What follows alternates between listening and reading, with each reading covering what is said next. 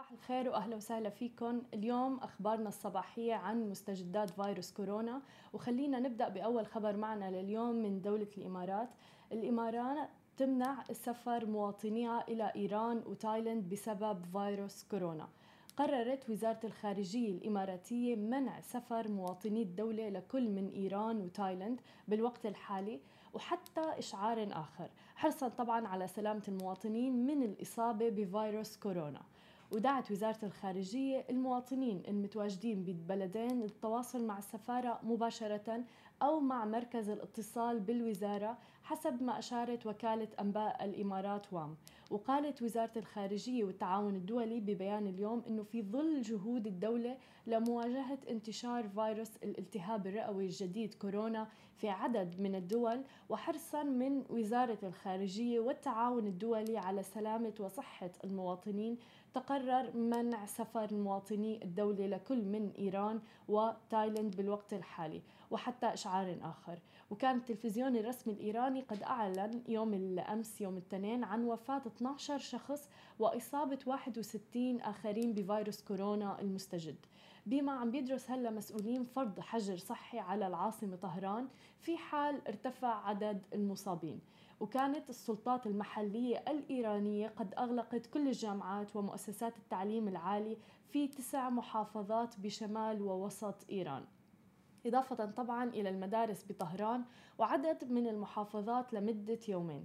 كما أعلنت سلطة عمان منع السفر إلى إيران أيضا بعد ما تأكد إصابة سيدتين عمانيتين كانوا قادمين من إيران.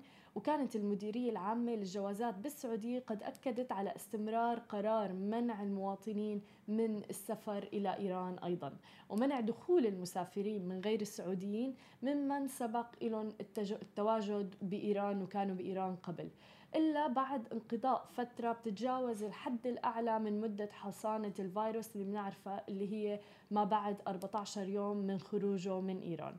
وكما وصل عدد الإصابات بفيروس كورونا في تايلاند ل 35 إصابة حتى هاي اللحظة. أما إذا بدنا ننتقل عن البحرين، فالبحرين عم تسجل حالة إصابة جديدة بفيروس كورونا.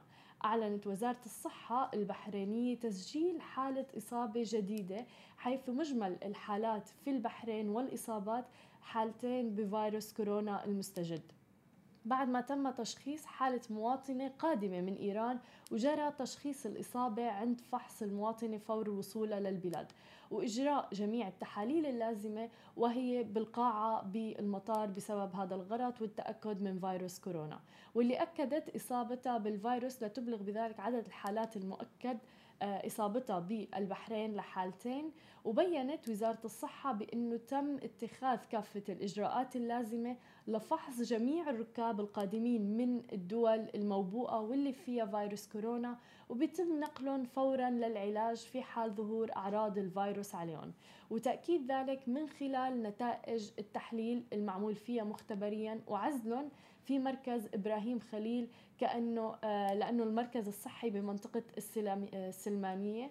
وأشارت الوزارة إلى أن المواطنة البحرينية المصابة قد وصلت إلى البلاد بعد زيارة لإيران برفقة زوجها وأخت زوجها اللي رافقوها خلال هي الرحلة، ومؤكدة الوزارة أنه تم نقل مرافقي المصابة للعزل أيضا كإجراء للتأكد من عدم إصابتهم بفيروس كورونا أيضا. وأعلنت البحرين عن إيقاف رحلاتها من دبي والشارقة مؤقتا بسبب فيروس كورونا.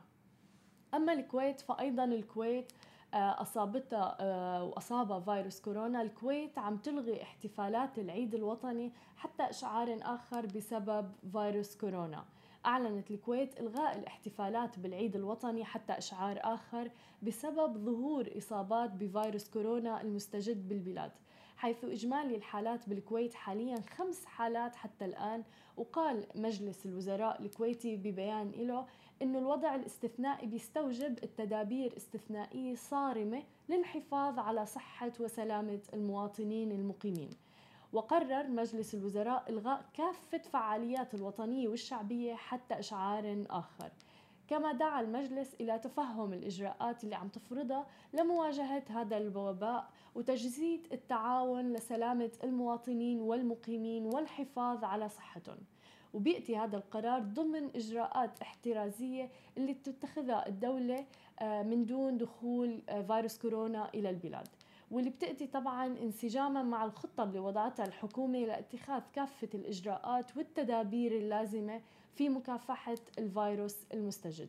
أكيد نحن بنحب نبارك للشعب الكويتي بيومه الوطني وأدام مجدهم وعزهم، ولكن بهذا الوضع الحرج أكيد موضوع أخذ الحيطة والحذر موضوع أساسي ومهم جدا لصحة الجميع. هاي كانت أخبارنا الصباحية لكم لليوم، بنشوفكم الساعة 2:30 أنا وزميلتي ميراي بأخبار مفصلة أكثر ومستجدات أكثر عن فيروس كورونا.